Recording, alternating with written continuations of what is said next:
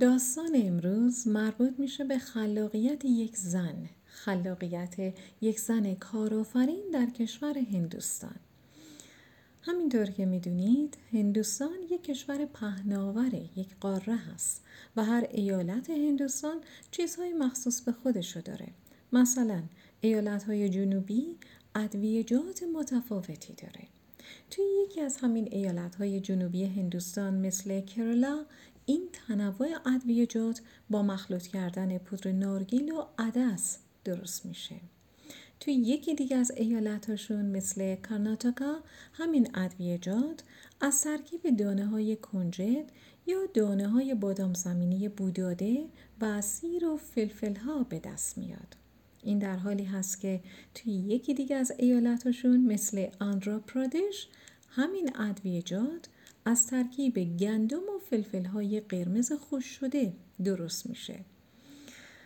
و اگر به عنوان یک هندوستانی یا به عنوان یک توریست وقتی به بخش های مختلف هندوستان به دلایل مختلف مثل شغل یا تحصیل سفر می کنید یکی از چالش هاتون پیدا کردن همین ادویجاتی هست که مطابق میل شما باشه. داستان امروز منم مربوط به خانمی میشه که حتی شغل خودش رو رها کرد تا ایده تجاری خودش رو عملی کنه. اسمش پوجیتا پرسات هست و حدودا 36 سالش میشه و یک کارآفرین اهل بنگلوره. کارآفرینی که سال 2017 ایدش رو در مورد ادویجات با تمهای طبیعی در سراسر کشور هندوستان عملی کرد و گسترش داد. اما ابتدای داستان از کجا شروع میشه؟ پوجیتا همیشه دلش می‌خواسته که برند خودش رو راه اندازی کنه. برندی که نماینده جنوب هندوستان باشه و در واقع طعم و مزه غذاهای سنتی هندوستان رو به نمایش بگذاره. اون در سال 2014 کارش رو که در یک شرکت بزرگ هم بوده رها می‌کنه تا بتونه در واقع business خودش رو راه اندازی کنه.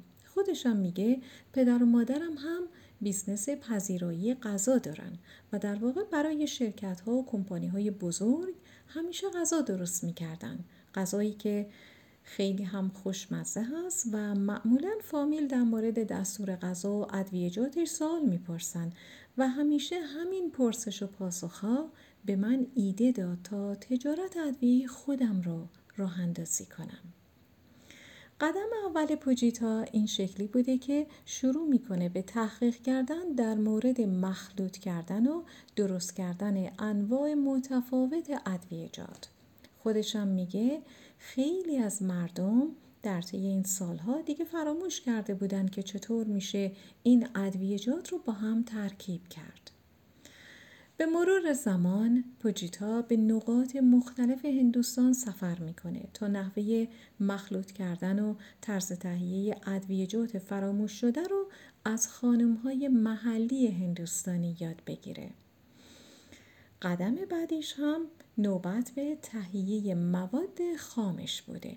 مواد خامی که مثل فلفل ها، دارچین، فلفل سیاه، همه محصولاتی بوده که از ایالت کارناتاکا می گرفته.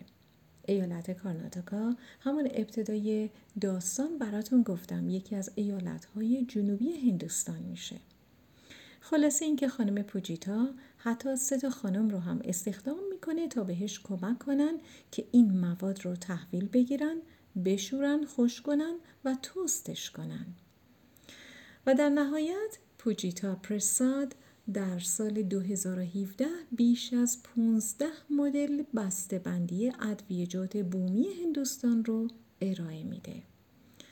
الان شرکتش بیش از هزاران سفارش رو از سراسر هندوستان دریافت می‌کنه و نه فقط اون بلکه به خارج از هندوستان هم صادر می‌کنه. خب اینم از داستان امروز امیدوارم که الهام بخشتون بوده باشه. متشکرم.